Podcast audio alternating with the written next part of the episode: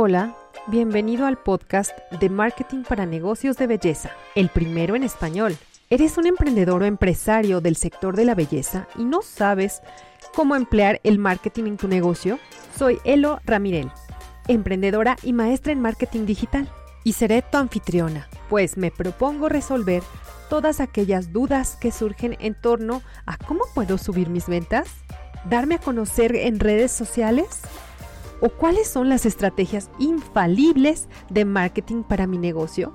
Yo sé que te estás preguntando eso. Aquí tendrás respuestas a todas estas preguntas con invitados especialistas en el tema y muchas historias de éxito que te inspiren a llevar tu negocio al siguiente nivel. ¡Vamos a comenzar!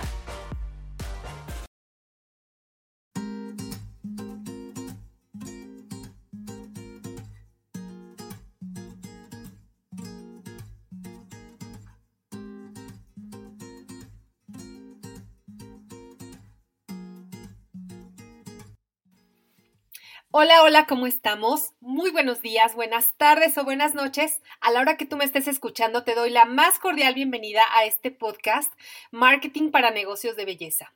El primero en español y además estrenando nueva serie en donde estamos tocando muchos temas, pero el día de hoy te quiero hablar de emprendimiento. Emprendimiento para tu negocio de belleza, pero también emprendimiento en general. Y me acompaña alguien que es líder en este tema que es el emprendimiento. Él se llama Luis Ramos, es español y bueno, es uno de los podcasters más reconocidos a nivel habla hispana en todo el mundo. Tiene muchos suscriptores, sus podcasts, Libros para Emprendedores, y la verdad es que para mí es un placer. Aparte te quiero decir una cosa, es mi mentor de podcast. Entonces, para mí realmente es como un sueño hecho realidad, un logro. Pero sobre todo quiero platicar con él porque tiene mucho que compartir acerca de la comunicación, pero también acerca del emprendimiento. Entonces, te doy la más cordial bienvenida, Luis. Muchas gracias por estar aquí. Muchas gracias a ti, Elo, por darme el espacio, el lugar, y espero que sea de utilidad para la gente que lo pueda estar escuchando. Muchas gracias. Claro que sí. Vas a ver que será de mucha utilidad. Bueno, Luis, a mí me gustaría saber cómo te veías cuando niño. ¿Quién era tu héroe? ¿Por qué? No sé cuál era mi héroe de niño. Ahora mismo no sabría decir.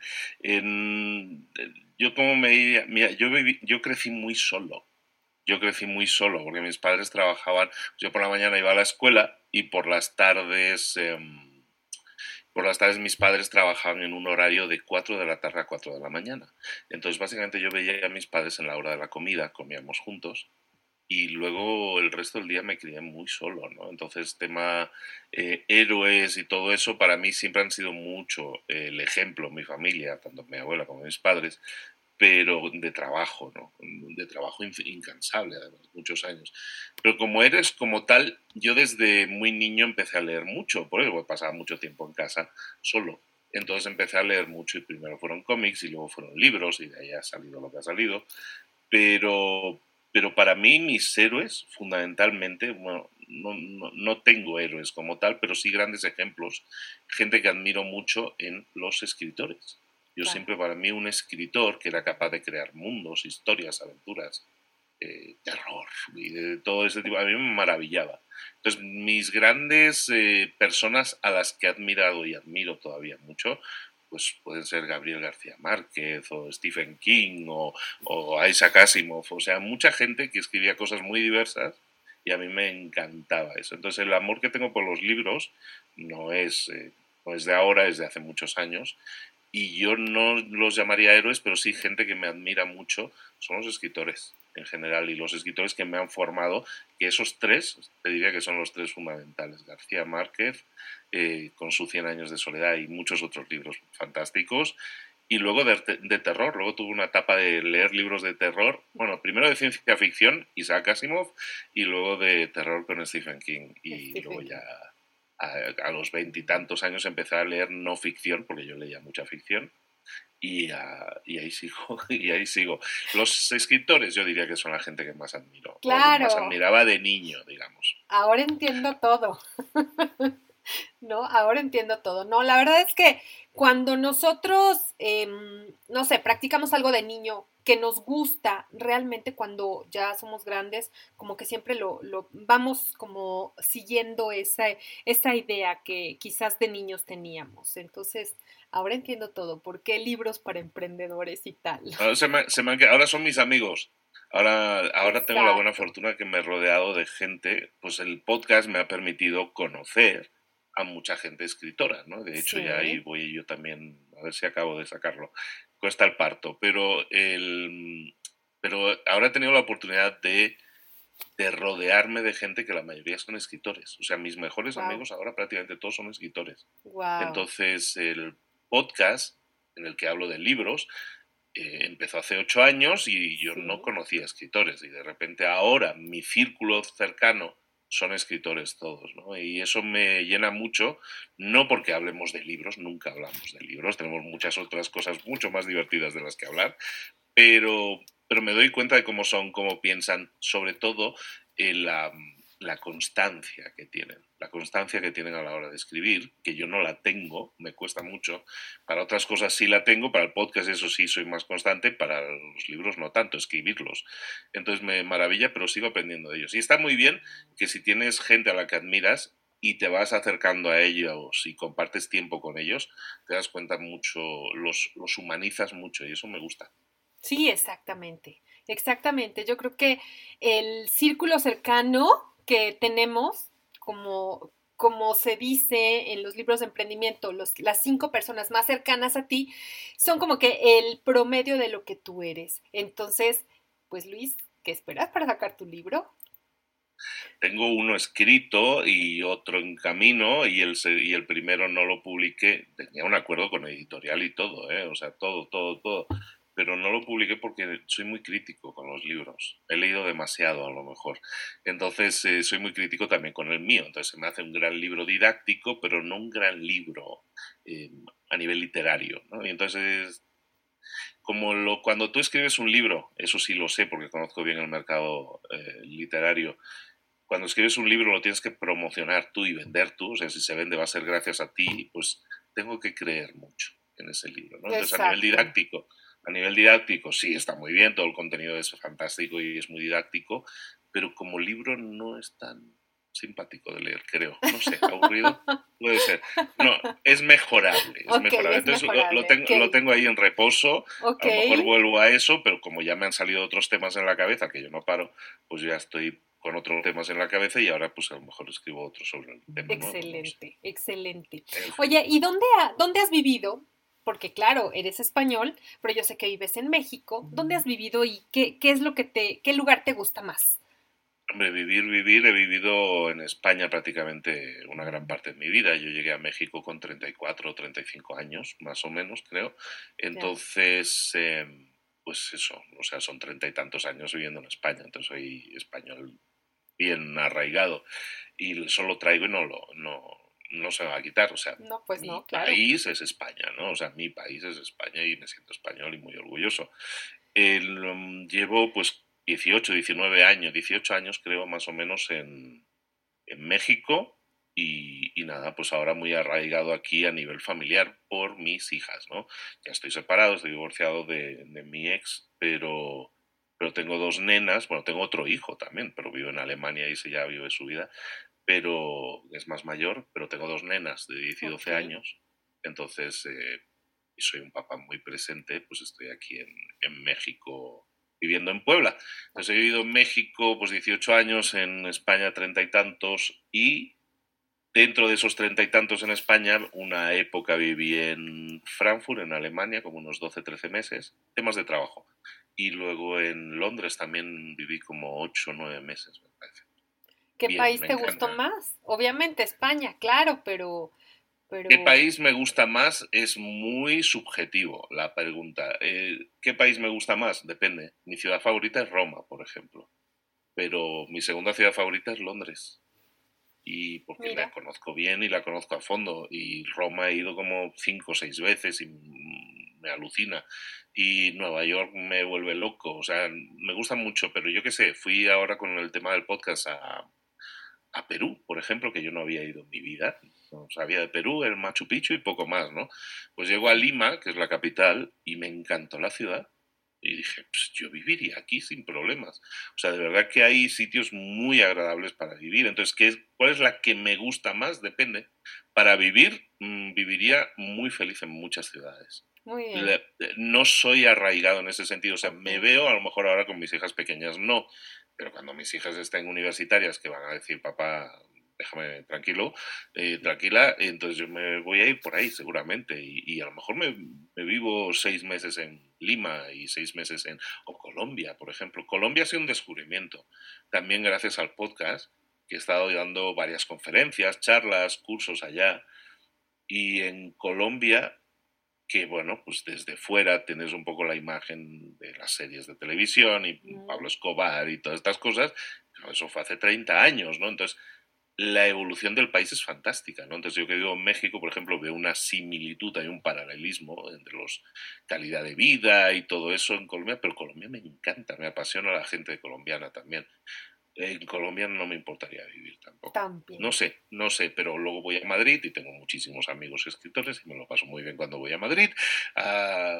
No sé, yo soy muy ciudadano del mundo. No me veo viviendo en mi casita toda la vida. Ahora por las niñas estoy más anclado aquí, pero soy espíritu libre. Yo he visitado en mi vida, yo he sido muy mochilero, entonces he visitado en mi vida, ahora debemos estar ya, o debo estar ya, no lo he contado, no lo he actualizado, pero debo estar en los 65, 70 países. Wow. Entonces sí, he visto mundo. Entonces, por eso hablo mundo. Con conocimiento. Ajá, hablo con conocimiento de causa. Exacto, no, bueno, pues claro, si yo hubiese vivido en tantos países o conocido tantos países, bueno, pues también yo, estaría vuelta loca. Así que es una gran ventaja el que conozcas. Pero muy mochilero, pero yo he sido muy mochilero. Yo era de los que iban, yo qué sé, salía una oferta, cuando trabajaba en el banco sobre todo, que más o menos económicamente me iba bien y no tenía anclajes emocionales, entonces pues yo viajaba seguido. Entonces toda Europa la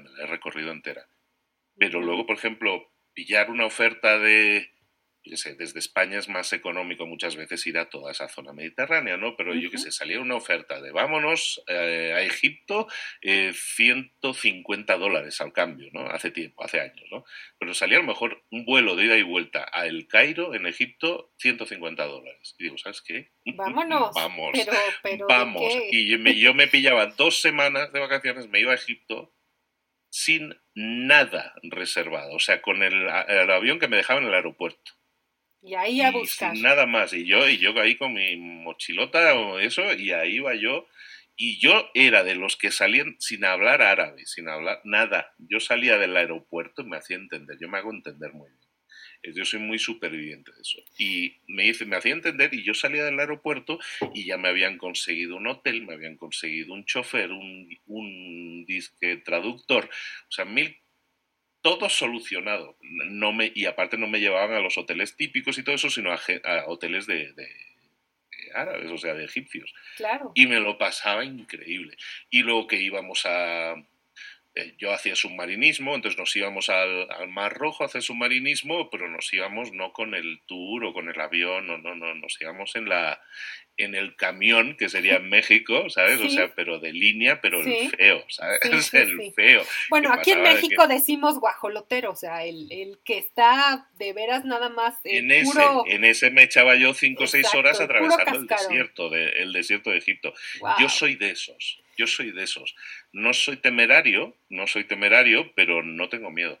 No tengo miedo a entre comillas, la aventura, porque tampoco no pasa nada, ¿no? Pero en época en la que no había celulares, porque estamos hablando de época en la que no había celulares y todas esas cosas, sí tenía un poco más de aventura la cosa, sí. Pero sí, yo soy de esos, pero que nos hemos ido, Pero yo no te apures, porque horas, mira, que me tocas el tema de los viajes, yo ahí a horas puedo estar. Haces horas, no, sí, ya me di cuenta, pero al final ese espíritu de aventura y ese espíritu de el no tener miedo a lo que pase, Creo que son dos características muy importantes para ser emprendedor, ¿cierto? Porque la verdad es que siempre estamos como que en nuestra zona de confort, como que no, es que qué pasaría si pierdo todo o si invierto y no gano nada, qué pasaría si hago un negocio que igual no conozco. Entonces creo que le veo muchas similitudes con el espíritu emprendedor, ese espíritu aventurero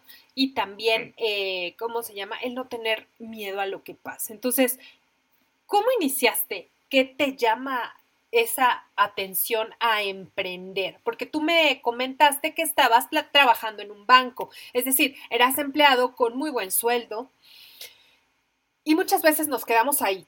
Pero, ¿qué fue lo que te empujó a dar el siguiente paso? En lo que hablabas de que hay que ser valiente y no, o sea, para mí el equilibrio no es ser temerario, de nuevo, no es ser temerario, pero cuando nosotros nos enfrentamos a la vida, en general, no me voy a poner muy trascendental, pero cuando nosotros nos enfrentamos a la vida nos dibujamos una carrera profesional, ¿no? Sobre todo.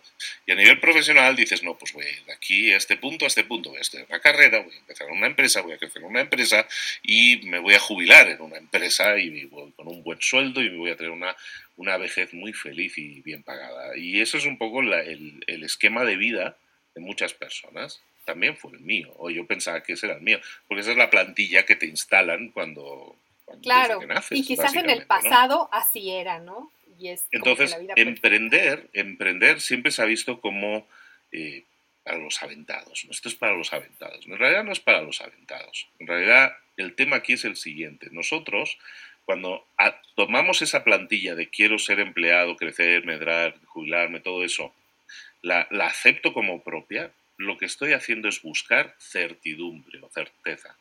Sí. La mayor inquietud que nosotros tenemos en la vida, el mayor miedo que nosotros tenemos en la vida muchas veces es no saber qué va a pasar.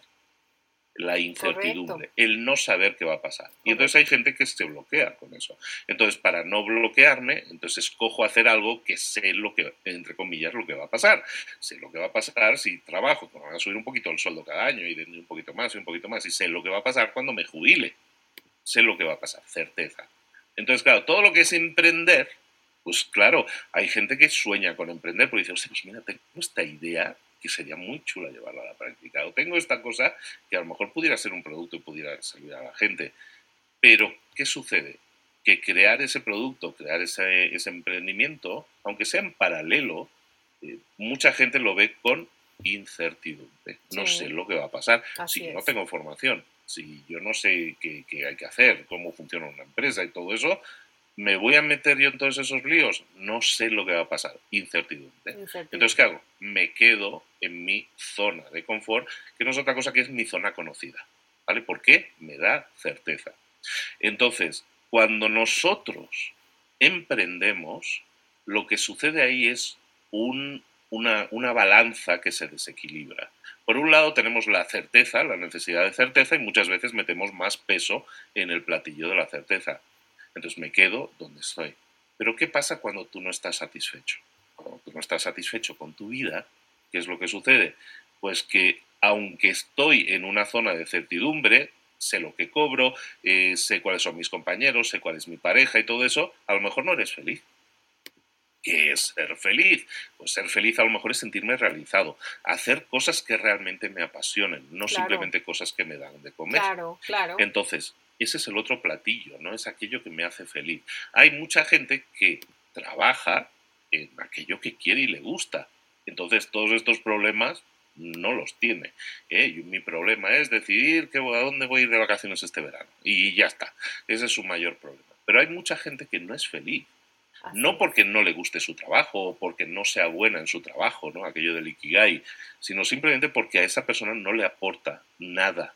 ¿Sabes qué? Hace 10 años me gustaba ser ingeniero informático, ahora no me desagrada, soy muy bueno en lo que hago, pero no me llena. Entonces a mí me pasó un poco eso, ¿no? Estaba en ese punto en el cual yo estaba haciendo algo en lo que yo era muy bueno, era brillante, pero no me llenaba. Entonces, ¿qué hago? Pues yo con mis amigos en el banco, pues nos salíamos siempre a comer, ¿no? Podías comer en el banco porque había comedores en el banco, pero nos salíamos a comer siempre fuera, ¿no? Y íbamos a comer ahí donde van los trabajadores, ahí en el pueblo. Y estábamos comiendo todos los días y en la sobremesa, en el después, siempre estábamos hablando. Y decíamos, qué bien estaría comprar una casa en mal estado, arreglarla y venderla, ¿no? Siempre estábamos con esa idea, ¿no? Ese tipo de ideas, o invertir o esto tal, nos juntamos los tres, invertimos y compramos una casa, la arreglamos y en un año la vendemos. Ahora, por aquella el mercado inmobiliario estaba muy fuerte, se vendían muy caras las casas. Entonces, eso estábamos, pero es el típico sueño de cualquier de sobremesa después de comer con tus amigos, ¿no? Pues deberíamos hacer no sé qué tal, era eso, ¿no? Entonces... Tienes por un lado aquello que te gustaría hacer y por otro lado tienes aquello que te da seguridad. Entonces, esa balanza llega a un momento que se desequilibra. Entonces, cuando se desequilibra en el sentido de no me siento feliz, es cuando la gente busca cambios. Eso se expresa a nivel personal desde cosas como la crisis de los 40, cuando la gente cumple 40 años y tiene la crisis de los 40. ¿Qué es la crisis de los 40?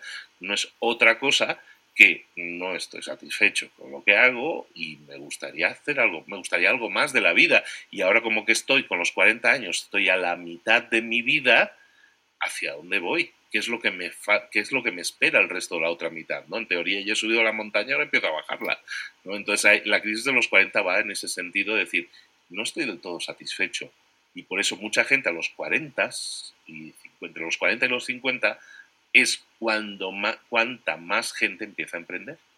Paradójicamente, ¿no? Los jóvenes, no, la nueva sangre, no. Los más emprendedores son los cuarentones. ¿Por qué? Porque tienen esa crisis de identidad de decir, no soy feliz, me gustaría algo más de mi vida. Y entonces lo que hacen es tomar esa inquietud y desequilibrar la balanza. Y entonces pesa más mis sueños, mi pasión, el sentirme pleno, pesa más que la seguridad de tener el sueldo fijo y todo eso, y un empleo seguro y saber lo que va a pasar de aquí a 12 meses. Entonces, si tú no tienes ese desequilibrio, no vas a tener por qué emprender nunca. Pero si lo tienes, pues, o sucede con el tiempo, a lo mejor con 25 años no lo tienes, pero con 40 sí, o con 46, ¿sabes? Pues puede ser. Entonces, eso es la clave dentro del tema del emprendimiento. No es solo el miedo a decir qué es lo que va a pasar. El miedo siempre lo tienes. Sí. La inseguridad siempre lo tienes. Yo si inicio un negocio, hombre, miedo yo ya no lo llamaría, pero pues tengo la incertidumbre de qué va a pasar. Claro, no lo sabes. Con tu experiencia intentas mitigar esos miedos, ¿no? Es decir, prevenirlos. Y eso sí lo podemos hacer, ¿no? Entonces, la experiencia te da más tranquilidad a la hora de tomar decisiones. Pero el ser emprendedor, alguien que quiera ser emprendedor, normalmente es porque quiere salirse de la plantilla predefinida en la que nos hemos criado todos, porque la escuela está diseñada para eso también. Entonces, me quiero salir de esa plantilla y quiero hacer algo que realmente le meta más peso al platillo de mi pasión, aquello que me gustaría hacer y todo eso. Claro. Las nuevas generaciones sí. Millennials, generación Z, están mucho más en esa labor de decir, yo no te compro tu plantilla de sueldo y toda la vida trabajando, yo no te lo compro, yo quiero mi pasión. Y están criados de una forma diferente, ¿vale? La educación que han recibido en cuanto a los valores, en ese sentido de apegarse a lo más tradicional y tal, no lo tienen tanto. Y eso pasa mucho, por eso los millennials son tan, entre comillas, generadores de problemas en una empresa, porque no se quieren quedar, porque están trabajando un año y luego se van, y se queman el dinero y se van de viaje mochilero por ahí. Bueno, pues eso. Entonces, muchas veces tomamos la decisión de emprender, creemos que porque ahí hay un buen negocio, la realidad de fondo es porque lo que estás haciendo es buscar algo que a ti te llene de verdad, y eso está muy bien, tomar esa decisión, porque si no, hay mucha gente que no lo hace, porque no se ha desequilibrado su pasión lo suficiente, o porque tiene muchas responsabilidades y tengo muchos hijos que mantener y todo eso, entonces me tengo que quedar en mi plantilla de empleo fijo, y entonces ¿qué sucede? Frustración. Si yo me quedo en algo en lo que no soy completo y pleno, inevitablemente me voy a sentir frustrado. Uh-huh. Entonces no voy a disfrutar ni el colegio, ni la familia, ni nada. Y es ahí. Eso genera otra serie de problemas. Exacto. Sí, el equilibrio entre esa actividad que te llena y la frustración, creo que ahí en ese espacio es cuando empiezas a emprender. Y fíjate, algo muy interesante que tú dijiste, que los cuarentones son los que más emprenden. O somos los que más emprenden.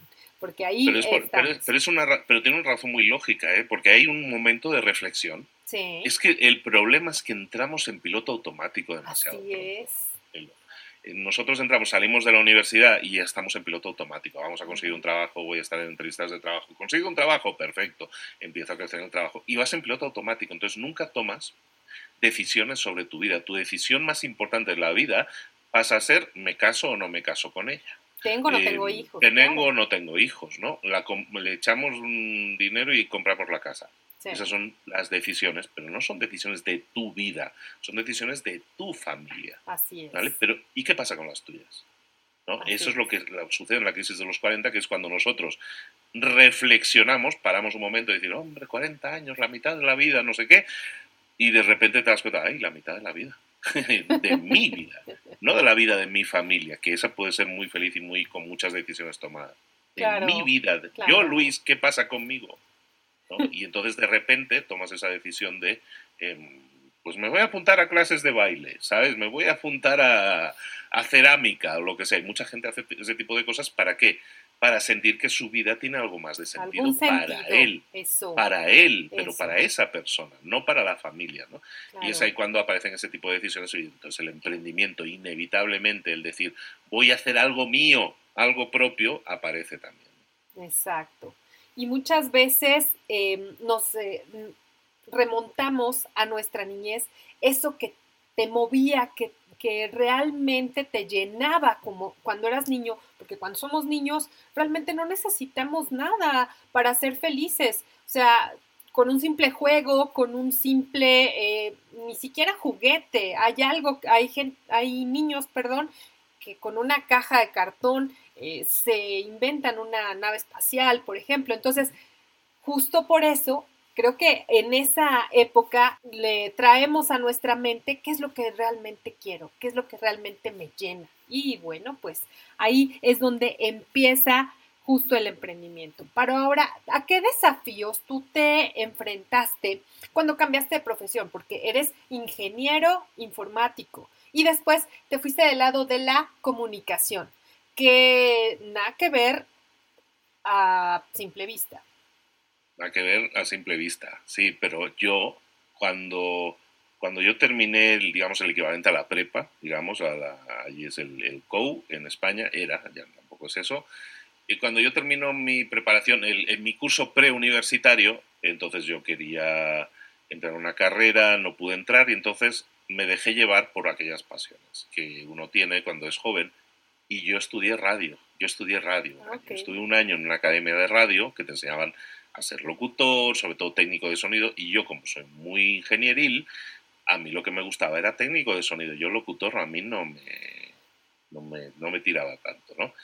Pero ¿qué pasó? Hicieron un casting de locutores en una radio que es la radio más importante de Barcelona, donde yo vivía, hicieron en Radio Barcelona, que aparte es la primera radio que hubo en España, es Radio Barcelona, pues en Radio Barcelona hacen un casting en el que no buscaban técnicos de sonido, lo que yo quería ser, pero buscaban locutores. Y entonces buscaban locutores para presentación de radio musical, los 40 principales, para más de noticias y tal, y también para publicidad. Y entonces yo hice el casting, éramos 2,000 y pico personas, un montón de gente, y a mí me escogieron para locutor de publicidad, para grabar anuncios, para grabar cuñas, que se llama.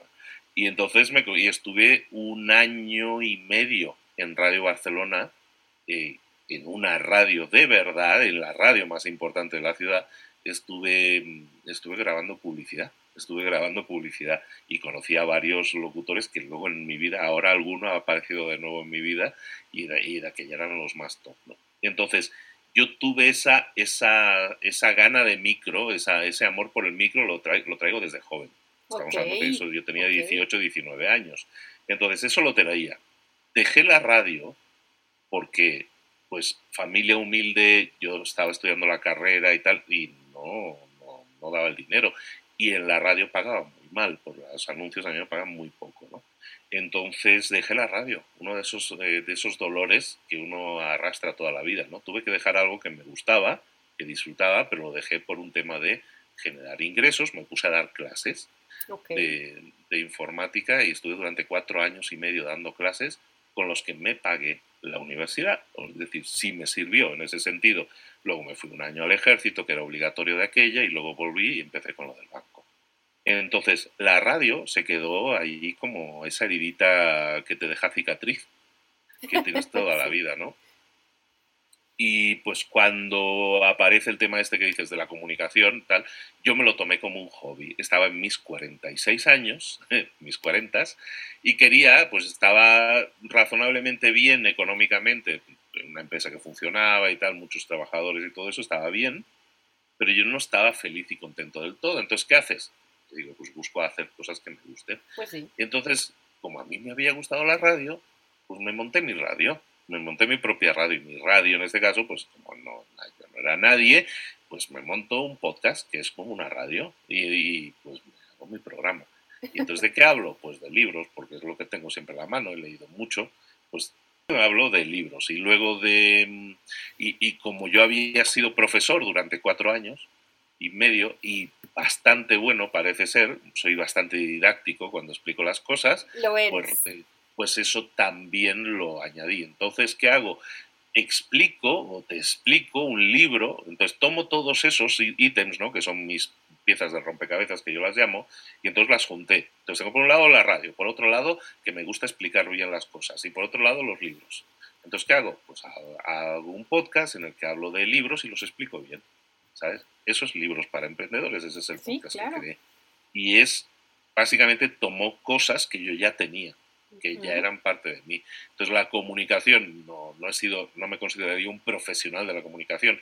Grabé anuncios y tal por mi tono de voz y todo eso, tengo una voz profunda, vale.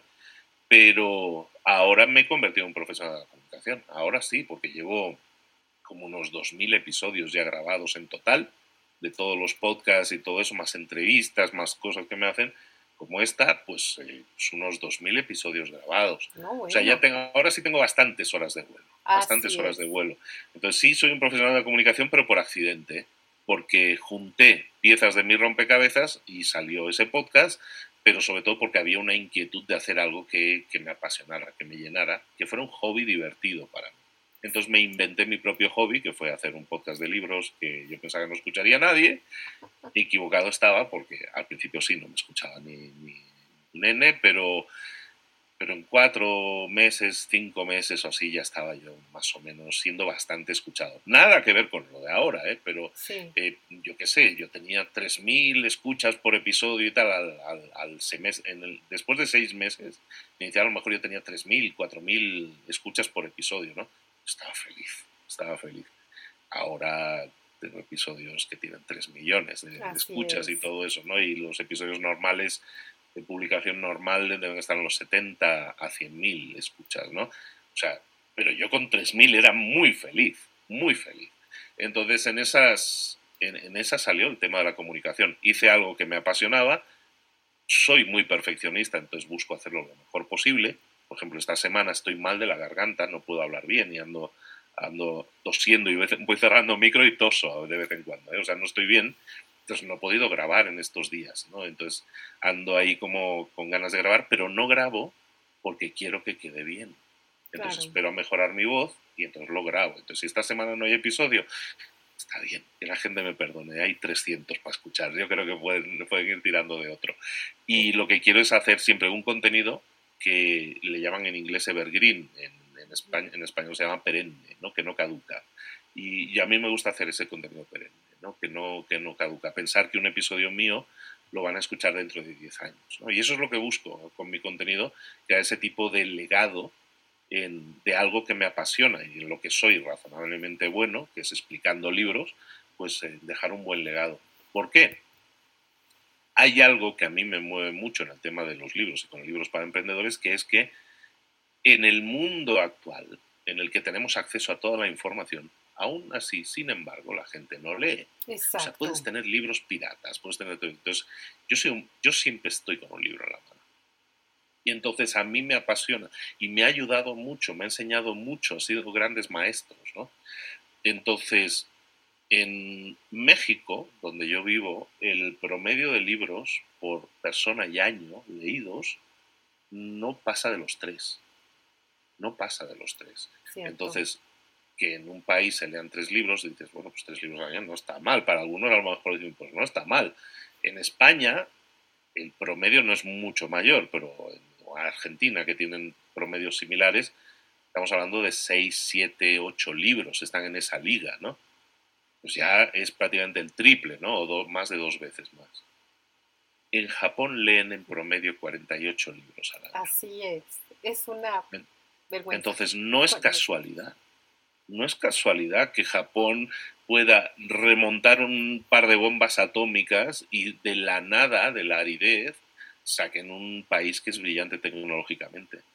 No es porque sean más inteligentes, no es porque sean más trabajadores, todos somos trabajadores, somos humanos, pero el enfoque, la forma de hacerlo y todo eso, eso no sale solo, no es genética. Eso es que la gente se está preparando. Exacto. Se está preparando y tendrá sus problemas y sus rollos y son gente rara. Y son... Vale, estoy de acuerdo. Pero se forman a nivel profesional. Entonces, en estos países latinos nuestros no sucede. Entonces, no, pues pero somos mucho más creativos y mucho más divertidos, sin duda. Pero eso... muchas veces no se puede suplir, no suple el conocimiento. Entonces es muy importante que la gente lea más. Entonces, como la gente no lee, pues yo hice este podcast con la intención de, pues si alguien lo escuchaba, que le sirviera, ¿no? Y la verdad es que sí les sirve, porque sí hay... Ahora estamos en estas semanas a punto de llegar a los 100 millones de descargas, que es un hito al que muy pocos podcasts en la historia han llegado, ¿no? Entonces estoy muy contento por ser de los primeros, creo que el primer podcast de negocios en español que llega a los 100 millones. Así es, así es. Y yo así te conocí, Luis, hace muchos años. Justamente como, pues, buscar algo que me ayude a leer, aprender y demás, sin que tenga que estar con el libro en la mano por hacer otras cosas. Entonces, realmente el podcast y el audiolibro como tal es maravilloso, pero si alguien te lo resume y te dice cuáles son los puntos importantes y tú aprendes de ello, bueno, pues maravilloso. Y tan maravilloso que tienes 100 millones de descargas, ¿cierto? Entonces, pues creo que le pegaste el clavo.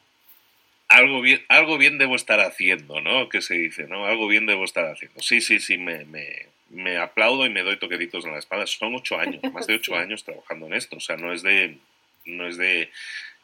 los resultados lleguen, todo el mundo escucha esto y dice, ay, 100 millones, uy, qué lejos estoy, ¿cuánto me falta? Y bueno, llevo 8 años en esto, no llevo 8 días, entonces sí, es claro, normal que claro. Yo me mantengo constante, que era algo que decíamos al principio, me mantengo constante durante años, los resultados llegan y la unidad de medida para mí no son las descargas, para mí pues es algo circunstancial, o sea, lo celebro en un post en las redes sociales, 90 millones, 100 millones, pues bueno, sí, ¿vale? Pero no es nada más que eso, yo no me mueve para nada ni cambia mi vida el decir, no me voy a pintar en la casa un 100 en la fachada, ¿sabes? O sea, me da igual, o sea, está muy bien, pero lo que yo siento es que sí estamos generando algo que ayuda y que impacta positivamente a los demás, y en este sentido ayuda mucho porque lo mencionábamos, cuando hablábamos de comenzar a emprender, no existe una formación como tal de emprendimiento. Te enseñan administración de empresas. La administración de empresas te sirve para ser empleado en una empresa. Claro. Pero no te enseñan a emprender. Entonces, un poco lo que hago es darle a la gente las herramientas, un poco también el camino para emprender, ¿no? Basado en mi experiencia, basado en los libros y todo eso, ¿no? Pero no existe una formación como tal de hoy, pues yo quiero estudiar la carrera de emprendedor. No existe. Pues también es como contraproducente, ¿no? O sea, decir, no, lo que quieres ser de emprendedor, lo que no quieres es estudiar. O sea, quiero emprender algo, quiero crear algo, un producto, un servicio, ponerlo en el mercado, venderlo, escalar mi negocio, ¿no? Y eso normalmente no se enseña. Entonces, lo que busco es eso, es suplir esa carencia que hay en la educación, porque la hay, y generar resultados diferentes, ¿no?, para la gente. Entonces el podcast se convierte en una herramienta muy útil para que alguien en una hora se chute un libro y diga, me han quedado 4 cosas claras, las voy a aplicar en mi negocio, correcto, en mi emprendimiento, voy a dar el paso y emprendan. Yo tengo una idea muy clara de dónde vivo y en el país que vivo y en el continente que vivo y de las necesidades y carencias que hay. Y para mí esto es un legado que yo intento dejar, es un ejemplo también para mis hijas de que una persona no puede cambiarlo todo, pero sí puede ayudar mucho. Tu granito de arena. Yo no lo puedo cambiar todo, pero puedo ayudar a muchísimas, o sea, literalmente millones, en mi caso, de personas, millones de personas que me escuchan. Claro. Entonces, ¿qué es lo que hago? Pues intentar ayudarles, darles herramientas y todo eso. Y yo sé que eso, tarde o temprano, va a generar cambios en este país nuestro, en este continente nuestro, aunque leamos poco. Entonces, aunque sea un granito de arena, lo estoy aportando. Fíjate, me llegó una vez, por ahí lo tengo guardado, ¿eh? ¿En qué país era? ¿En Chile? Era en Chile. Un youtuber entrevistó a un chico que había emprendido un negocio y ese negocio lo había emprendido y le había ido muy bien y ahora estaba generando millones, ¿vale? Okay. Entonces, alguien entrevistó a un empresario joven, ¿vale? En esa entrevista, luego alguien me la hizo llegar y me dijo, mira lo que dicen en el minuto tal, ¿sabes? Y, ¿sabes? Yo no conocía ni al entrevistador ni al entrevistado.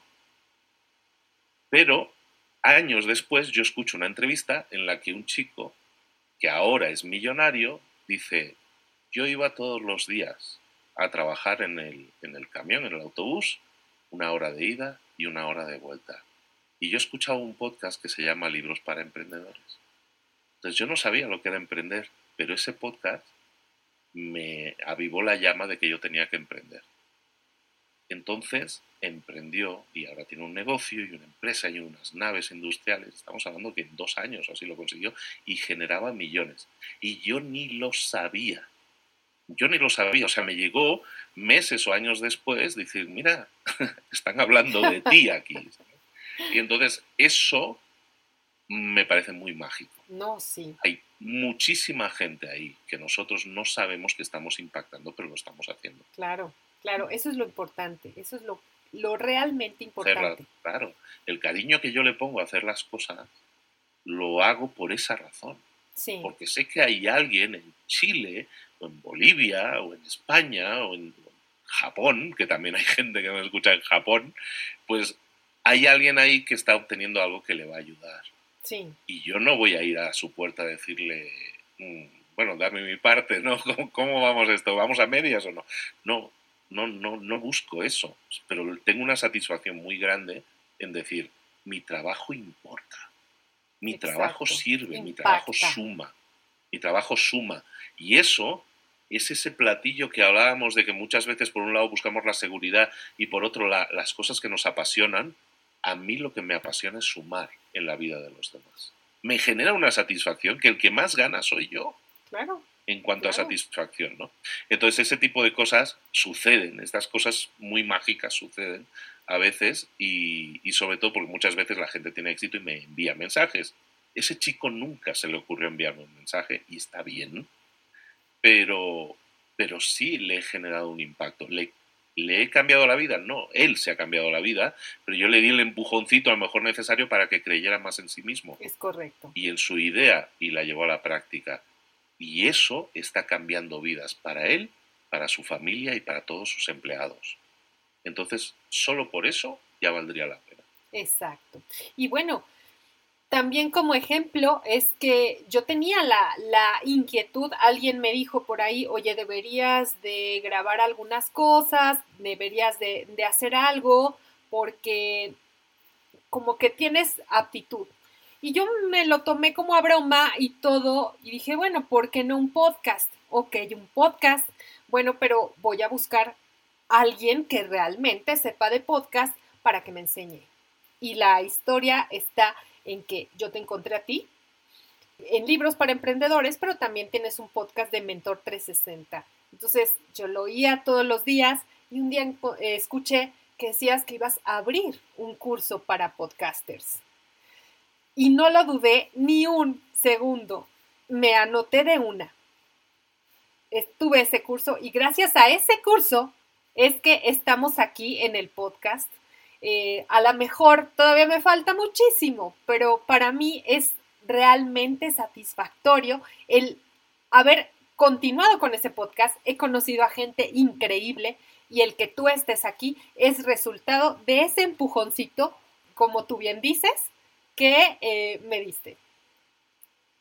Pues yo encantado, para eso lo hago, o sea, compartir el curso de podcast con secretos y estrategias que luego son vendibles y muy caras, ¿eh? Porque yo he vendido mis servicios también para lanzamiento de podcast y no caros. Y ahí en el curso lo daba todo, absolutamente todo, con las estrategias que hay. Porque lo que quiero es, de nuevo, o sea, el que más gana no es el que más dinero ingresa, el que más gana es el que más satisfecho está al final. Es correcto. Y entonces yo estoy muy satisfecho. Y si consigo que alguien, por ejemplo, lo comentábamos antes de entrar a grabar, el tema de las entrevistas, pues ahora no concedo entrevistas a los podcasts hasta que no lleven 6 meses de emisión, por lo menos. ¿Por qué? No porque sea yo una persona así con un ego muy grande, al contrario, no creo que lo tenga, pero lo que sí hago de esa forma es obligar a la gente a que no abandone. Así a que tengan la ilusión de dentro de 6 meses poder entrevistar a Luis, ¿no? Y si a la gente eso le hace ilusión, oye, pues encantado. Y así hago que más gente entregue valor, ¿no? Y esto se convierte en una cadena de favores. Es una cadena de favores. Y justamente eso, para mí el nicho al que yo me estoy dirigiendo es a la belleza. Y creo que todo lo que hemos compartido ahorita en cuanto a emprendimiento, en cuanto a desarrollar tu pasión, pero también el hacer o juntar esas piezas del rompecabezas para poder hacer un negocio, tiene mucho que ver también con la belleza. La gente de belleza está pues subida en las plataformas digitales, redes sociales y demás, pero muchas veces no sabe qué hacer.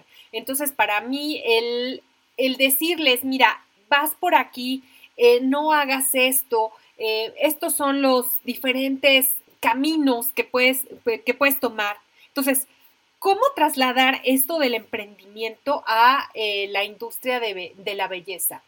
Yo sé que tú no tienes esa experiencia, pero tienes toda la experiencia en emprender. Y creo que ahí encontramos un punto en común.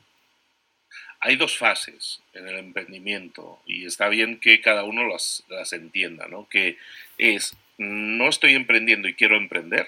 Esta es un camino.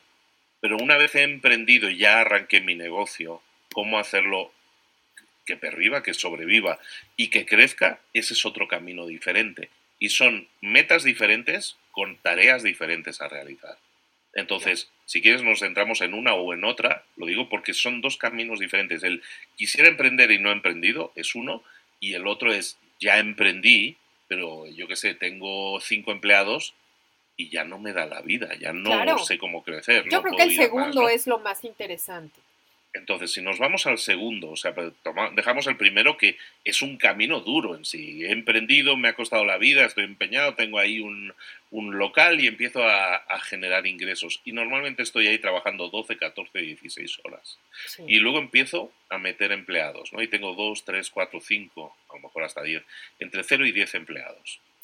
Y no me da la vida. Esto era para que yo... No, pero esto era lo de la pasión que decía Luis y tal. Yo aquí pasión no siento ninguna. El problema es que muchas veces cuando creamos una empresa, como no tenemos experiencia, lo que hacemos es crearnos un empleo. Y ese es el gran problema. Cuando tú creas una empresa y creas un empleo para ti, es decir, tú eres empleado de tu empresa, ¿qué sucede? Que tu empresa llega a un límite en que ya no puede crecer más. Porque tú no das más. Tú tienes 40, 80 horas a la semana, pero tienes que atender a tus problemas en la empresa, pero también a los problemas de las otras 5 a 10 personas. Correcto. Entonces, ¿qué sucede ahí? La gente se quema, está... De nuevo, entramos en un punto que es ese punto de certidumbre, de me quedo donde estoy, no puedo crecer más. Claro que me gustaría crecer la empresa, no tengo tiempo, porque identificas que crecer la empresa significa más tiempo tuyo dedicado. Y ese es el gran problema de las empresas, ¿no? Que llega un punto de maduración la empresa, es decir, el producto funciona, se vende y todo eso, pero yo no puedo crecer más, porque la vida ya no me da para más, ¿no? De hecho, mi vida personal probablemente se resienta. Entonces, lo que podemos hacer es pensar, voy a hacer una formación, no, que no suene a vendedor esto, pero precisamente estoy preparando una formación que vamos a arrancar ahora en estos meses, en vivo, precisamente para empresarios que tienen ese problema. Porque yo creo que es el problema principal, el principal cuello de botella que existe hoy en día en las empresas. Hay, en el tejido empresarial mexicano, estamos hablando de prácticamente un 80, 85, 90% de empresarios que son pymes. Son pequeñas o medianas empresas. Sí, la mayoría pequeñas. Sí. Entonces estamos hablando de el gran porcentaje de la población emprendedora o empresaria tienen este problema. Y yo creo que mucha gente se puede sentir identificada. Yo tengo una, pues en tu caso de belleza, tengo una peluquería, tengo lo de las uñas, tengo tal, y tengo una empresa, tengo mis 5, 6, 7 empleados y ya no me da la vida para más, porque tienes que estar ahí, porque tienes que estar. Entonces, ¿cuál es el plan a seguir? ¿Cuál es el plan a seguir? Son 3 P's. Son 3 P's. 3 letras P. La primera, planificación. Uh-huh. Y planificación o tener un plan, tan sencillo como eso, la primera P es eso. Es definir hacia dónde quiero ir. ¿Qué es lo que quiero ser? ¿Quiero que mi empresa sea más grande?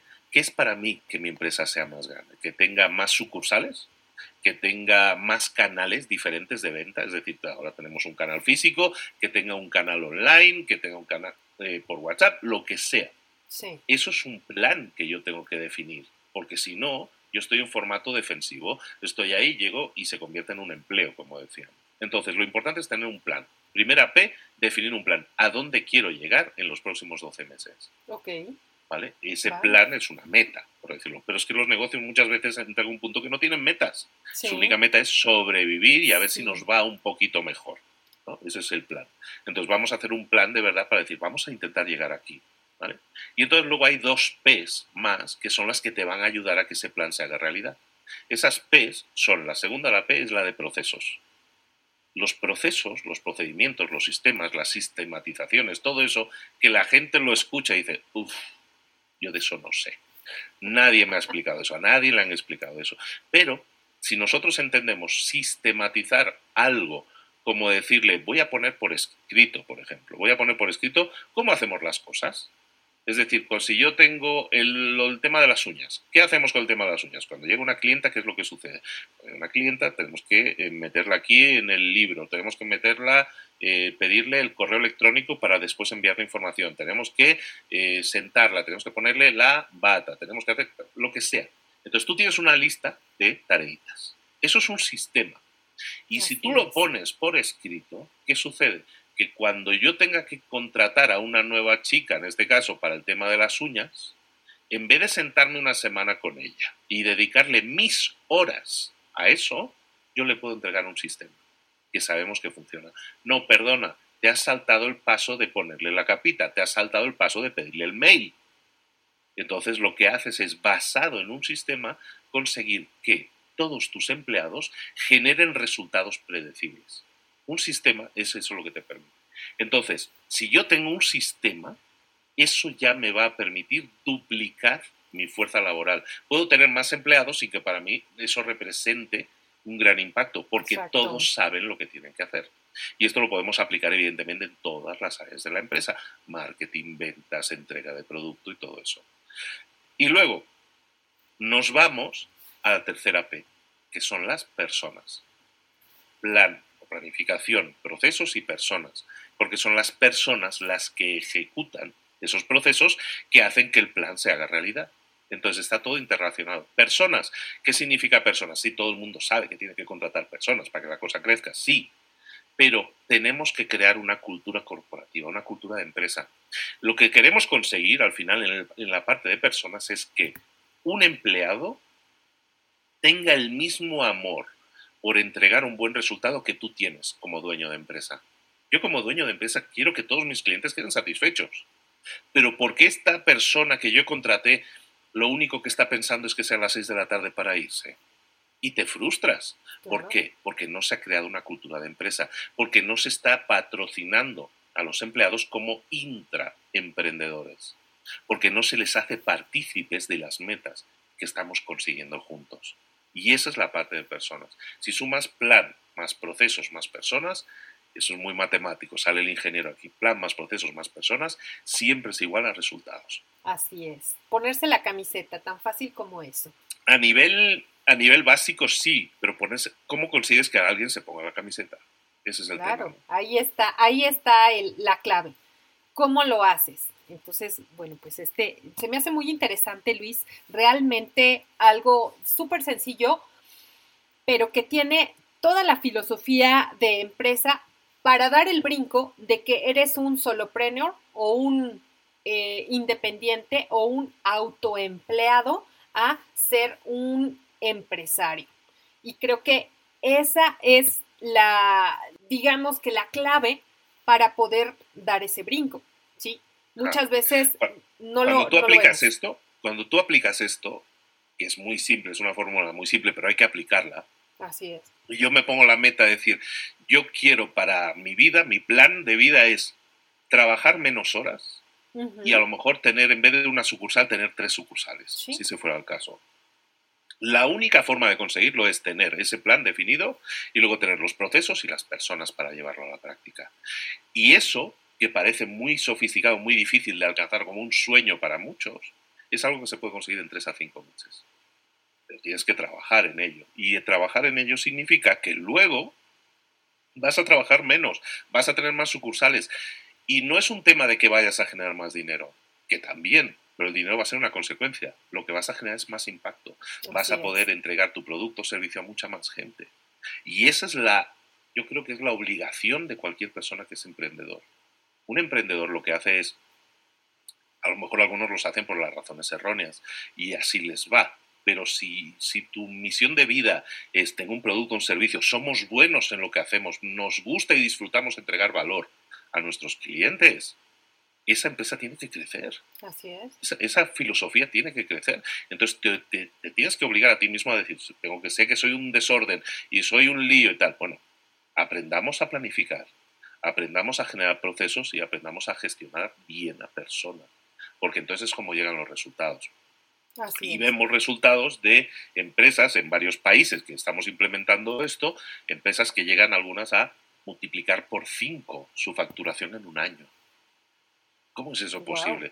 Porque estamos haciendo, y con menos dedicación, o sea, el emprendedor pasa de ser emprendedor y autoempleado en su propia empresa, pasa a ser empresario.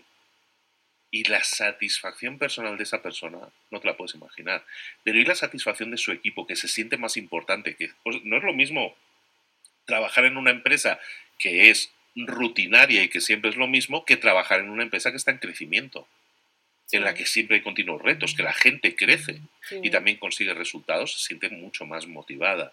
Entonces estás haciendo un favor a ti, a tu familia y a tu tiempo, a tu calidad de vida, al fin y al cabo, pero también a la gente que trabaja contigo, que también es tu responsabilidad. Entonces esto es un círculo virtuoso en el cual cuando nosotros hacemos las cosas con un cierto orden y buscando el crecimiento, que es algo inevitable en una empresa, es entonces cuando estas cosas pasan y los resultados a nivel económico y todo eso, sí, 3 veces más, ingresos en este año, multiplicado por 5 los ingresos. Todo eso sucede, pero sucede como consecuencia de que tú has tomado acción en temas que tienen que ver con planificación, con procesos, con personas. Y esa es la forma de romper ese cuello de botella en el cual no me da la vida, soy empleado en mi propia empresa y no doy hecho, que es una de las quejas habituales. Y a veces ahí nos quedamos, y a veces ya no puedes avanzar más porque ya no te da. A veces no. 98% de las veces no haces nada. No haces nada. Porque no sabes, ya estás estancado. Me conformo, uh-huh, es lo que hay, ¿no? Pues bueno, hay solución a eso, y la solución, había una canción antiguamente en los 90s que era The Only Way is Up. El único camino es hacia arriba. Y esa es la realidad. La única forma de ganar es si miras hacia arriba. Buscas crecer. Si no, si es mejor me quedo como estoy, una empresa que su única meta es quedarse como está, inevitablemente se va a hundir. Así es. Sí, no hay otra forma. Hay que ir hacia arriba. Y justamente por eso... Y luego hay otra problemática que ya es secundaria y esa es para otro día, pero si yo tengo armada mi empresa con un plan, con unos procesos y unas personas funcionando, si yo luego me quiero retirar o vender la empresa, esa empresa me la compran porque funciona sin mí. Exacto. O si yo quiero retirarme y dejarle la empresa a mis hijos, que hay mucha gente que anda con esa inquietud, si la tengo así, sí la puedo dejar a mis hijos con la seguridad de que va a seguir funcionando. Si todo depende de mí, entonces hay mucha gente que también se ha visto eso. Hay gente que con 72 años o 76 años sigue trabajando en su empresa. Porque es que si no estoy yo, mis hijos son unos tontos y no saben llevar la empresa. Bueno, no saben llevar la empresa porque no hay procesos, porque no hay una gestión de persona y todo depende de ti. Todo es como el rey sol, ¿no? Que está en el centro. Entonces hay toda una serie de problemas secundarios dentro de lo que son el mundo emprendedor, como este de que no se habla casi nunca, ¿no? Es la retirada del patriarca, ¿no? O el delegar o el pasarle el testigo a tus hijos, que se verían muy bien beneficiados si se aplicaran este tipo de planes. Así es, así es. Ahí todo depende de para qué quieres tu empresa, para ganar dinero o para un legado. Cuando quieras un legado, necesitas esas tres claves que tú ya diste para que esa empresa sea o vendible o legable. Entonces, me encanta. Muchas gracias, Luis. ¿Cuál es tu lema favorito? ¿O alguna frase que siempre... Pasa a la acción. Pues eso ya lo sabe. Sí. La gente que me escucha ya lo sabe. Ya lo sabemos. A la acción. Sí. ¿Por qué? Porque, y la digo en esos 2000 episodios, la he dicho en todos. Es una frase que he dicho en absolutamente todos los episodios que he grabado. Aunque la gente no se da cuenta. Sí. Muchas veces. Pasa a la acción por una razón, por lo de siempre. Porque soy el tipo que lee libros. Sí. Pero soy el tipo que ejecuta sobre ellos. Vale, o sea, yo leo un libro y mi pregunta siempre es ¿qué hay en este libro o qué he leído en este libro que me suma, que me permite hacer algo que no sabía, implementarlo, ¿no? Mucha gente colecciona información y hoy en día las redes sociales hacen que todo el mundo sea un creador de contenido. Hay mucha gente que empieza a crear contenido porque quiero sentirme influencer, bueno, por la razón que sea. Empiezan a crear contenido y te crean tutoriales. Entonces, si tú eres una persona que no lee, y que consume redes sociales, también debes pasar a la acción. Y pasar a la acción es decir, acabo de ver un tutorial en el que, yo qué sé, yo soy de esos, yo veo muy pocos redes sociales, pero cuando veo redes sociales, paradójicamente, porque estoy metido en eso, ¿no? Pero leo muy pocos redes sociales, pero a lo mejor yo veo un avioncito de papel que vuela, pero como 200 metros, y me explican cómo se hace, y yo pauso el vídeo y yo estoy con una hoja de papel haciéndolo. Yo soy sí. Esos, o sea, yo lo hago en el momento. Y dices, ay, pues a mí no me voló 200 metros, será por el papel, será más grueso, más fino, no sé qué. Y yo estoy en esas. Entonces yo ya lo hice. Entonces hay mucha gente que utiliza el botón guardar en Instagram para guardarse cosas para verlas después. No le des al botón guardar. Si hay algo que puedas hacer como un avión de papel en 2 minutos, hazlo, pasa a la acción. Hazlo y vas a tener esa experiencia, ese conocimiento y eso a lo mejor te dispara otras cosas. Si lo único que haces después de ver cómo se hace el avión es decir, pues está bonito, me lo guardo, algún día lo haré, nunca lo vas a hacer. Y si lo único que haces es pasar a la siguiente historia, a ver qué me explican ahora me explican cómo hacer un plato muy rico de comida, me lo guardo en la carpeta de recetas, nunca lo voy a llevar a la práctica. Entonces está muy bien guardar información, hay un síndrome que le llaman el Diógenes digital, ¿no? El síndrome de Diógenes es un síndrome de que muchas personas tienen, psicológico, por el cual muchas personas acumulan mucha cosa en sus casas. Hay gente que vive en unas casas llenas de cosas, ¿no? Acumulan ahí como una cueva llena de cosas, ¿no? Eso es el síndrome de Diógenes. Y el Diógenes digital es aquel que guarda las cosas pero nunca las lleva a la práctica. Entonces, en vez de... Hoy en día puedes piratear libros. Y hay gente que piratea y está orgullosa de decir, mira, tengo 3.000 libros pirateados, pero no ha leído ninguno. Eso no tiene sentido para mí, ¿no? Oye, entonces, pasar a la acción para mí es algo que siempre estoy constantemente recordando a la gente. Si has escuchado este libro, si te ha servido, cómpralo para leerlo al completo y obtener más información. O si has escuchado una sola idea que te sirva, ponla en práctica, pasa a la acción. Exacto. Y es un mantra. Es un mantra porque en verdad, si tú no pasas a la acción, no sirve de nada. Que tú escuches, que tú leas, de nada. Porque te quedas igual. La única diferencia entre leer y después pasar a la acción es que creces, que te desarrollas. Si no, no va a pasar absolutamente nada. Y Luis, ¿qué planeas para los siguientes 3-5 años? Yo he visto cambios en tu podcast, estás colaborando con Juanma y ahora veo que hay más interacción entre ustedes. ¿Por qué cambiar algo que está funcionando maravillosamente a este otro formato? ¿Y qué viene para ti en estos siguientes 3, 4, 5 años? No lo sé, yo no planifico a 5 años, la verdad, soy muy malo en eso. Sí. Pero yo y todos, o sea, es imposible sí. Planificar a 5 años, 3 a veces puede ser.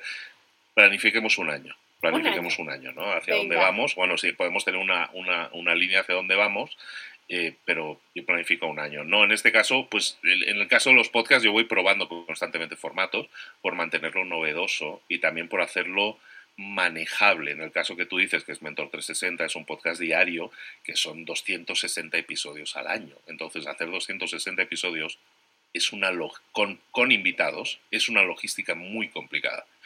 El año pasado dedicaba yo una media de unas 350 horas al año.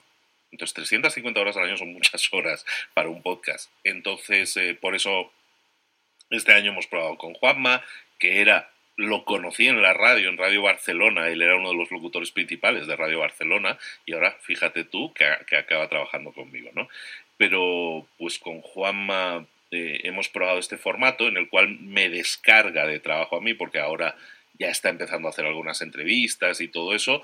Entonces, pues aparte me descarga un poco de tiempo, ¿no? Entonces, siempre estás probando, pero eso es simplemente...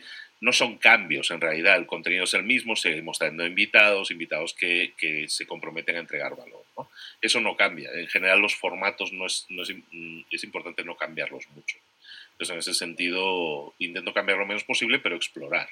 Por ejemplo, el año pasado hicimos las series de 5 episodios y las series van a volver. De hecho, ahora a partir de julio, agosto van a volver las series, pero con otro giro diferente, ¿no? También, entonces... En el sentido del podcast es estar siempre probando cosas nuevas, eso me gusta, ¿no? Innovación. Me da novedad, la novedad nos gusta a todos, ¿no? Sí, claro. Entonces, a nivel de podcast, a nivel táctico, pues eso, no hay mucha diferencia. Libros, pues llevo 8 años siendo lo que es, eso no va a cambiar ahora, y ahí estamos. O sea, básicamente eso, lo que entra nuevo este año para mí, que es algo que quiero desarrollar mucho, es muchos más eventos en vivo, ¿no? Que decíamos de para pymes y todo eso, es un evento en vivo de 3 días, que vamos a empezar a hacer el primero en México, pero luego llevarlo a otros países. En noviembre empezamos una formación para conferenciantes, para conferencistas, para que los que quieran desarrollar una carrera profesional como dando conferencias y más cositas que vienen, que todos tienen que ver. En general me apetece mucho, será porque hemos salido de pandemia ya, por fin, hacer más cosas en vivo y en eso estoy. Pero seguimos intentando sumar valor a los demás, siempre. Muy bien. Muy bien, me parece maravilloso, Luis, de verdad, la aportación que nos diste es algo muy, muy valioso, ¿sí? Porque realmente no vemos todo lo que hay detrás del emprendimiento y adelante, además, ¿sí?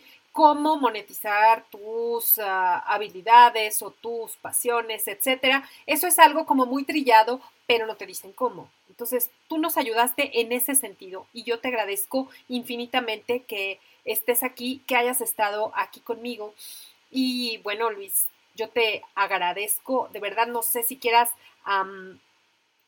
decir algo más. Ya nos estamos despidiendo.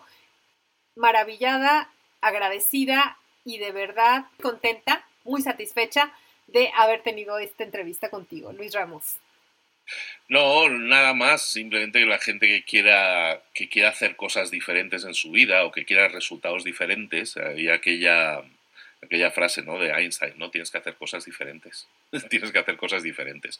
Entonces muchas veces nos bloqueamos pensando en quiero conseguir esto y no lo consigo y nos emperramos en no salir de un callejón sin salida como es ese. Entonces muchas veces la solución ya existe, otra persona la ha llevado a cabo. Entonces es importante que nos informemos siempre, pero que seamos selectivos con la información, que no leamos libros por leer libros, sino que voy a escoger un libro que creo que me va a sumar, voy a escuchar un podcast que creo que me va a sumar, voy a escoger hacer esta acción porque creo que me va a generar resultados. No podemos hacerlo todo a la vez, pero sí podemos hacerlo todo en la vida. Entonces es importante que nos planteemos metas, que nos planteemos prioridades y que de ahí sí salgamos hacia adelante haciendo cosas diferentes para conseguir resultados diferentes. No quedarnos en el callejón de salida de la frustración que mucha gente tiene porque no tiene la vida que quisiera o los ingresos que quisieran o la calidad de vida que pudiera tener. Está bien tener sueños, pero los sueños, si no los aterrizamos en pasos, en planes, nunca se van a hacer realidad. Y muchas veces, para que se hagan realidad, vamos a tener que hacer conseguir para cosas diferentes, haciendo cosas diferentes. Es decir, salir de nuestra área de confort. Eso es lo que hay, es la vida. Y no es malo, al contrario. No tienes que ser un aventurero para eso, pero sí tienes que tener ganas de conseguir cosas en la vida. Y hay mucha gente con muchas ganas y me da mucha pena que se queden frustrados, que no sea así. Exactamente. Y saber que no hay recetas mágicas, que no hay algo que te pueda cambiar la vida en 3 días, sino que todo lleva un proceso. Y es muy importante que todos lo sepamos porque muchas veces caemos en eso, ¿no? En la frustración, justamente porque te prometieron que ibas a hacerte millonario en 2 meses y no lo pasó, entonces ya te frustraste. Pues así es la cosa. Así es. Que la gente pase la acción y que no le dé miedo equivocarse y no pasa nada si te equivocas, algo aprenderás seguro. Es correcto. Muchísimas gracias, Luis, de verdad, aprecio muchísimo tus aportaciones. Vamos a tener todas tus redes y todos tus podcasts en las notas del episodio. Entonces, si alguien quiere hablar con Luis o comunicarse con su equipo, ahí va a estar toda la información. Yo te agradezco, Luis, nuevamente y que pases un lindo día. Igualmente, saludos para todos. Hasta luego. Gracias por tu atención. Si te gustó, regálame 5 estrellas en Spotify o Apple Podcast. Es todo por ahora.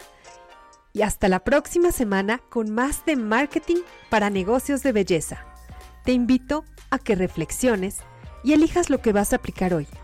Pero si quieres empezar a crecer tu negocio, déjame ayudarte con marketing, publicidad, marketing de contenido o marca personal. Envíame un correo a info@eloramirel.com. Reserva tu lugar y ponte en acción. No pierdas más tiempo. Recuerda que tu mejor oportunidad fue ayer. Tu segunda oportunidad es hoy. ¡Chao!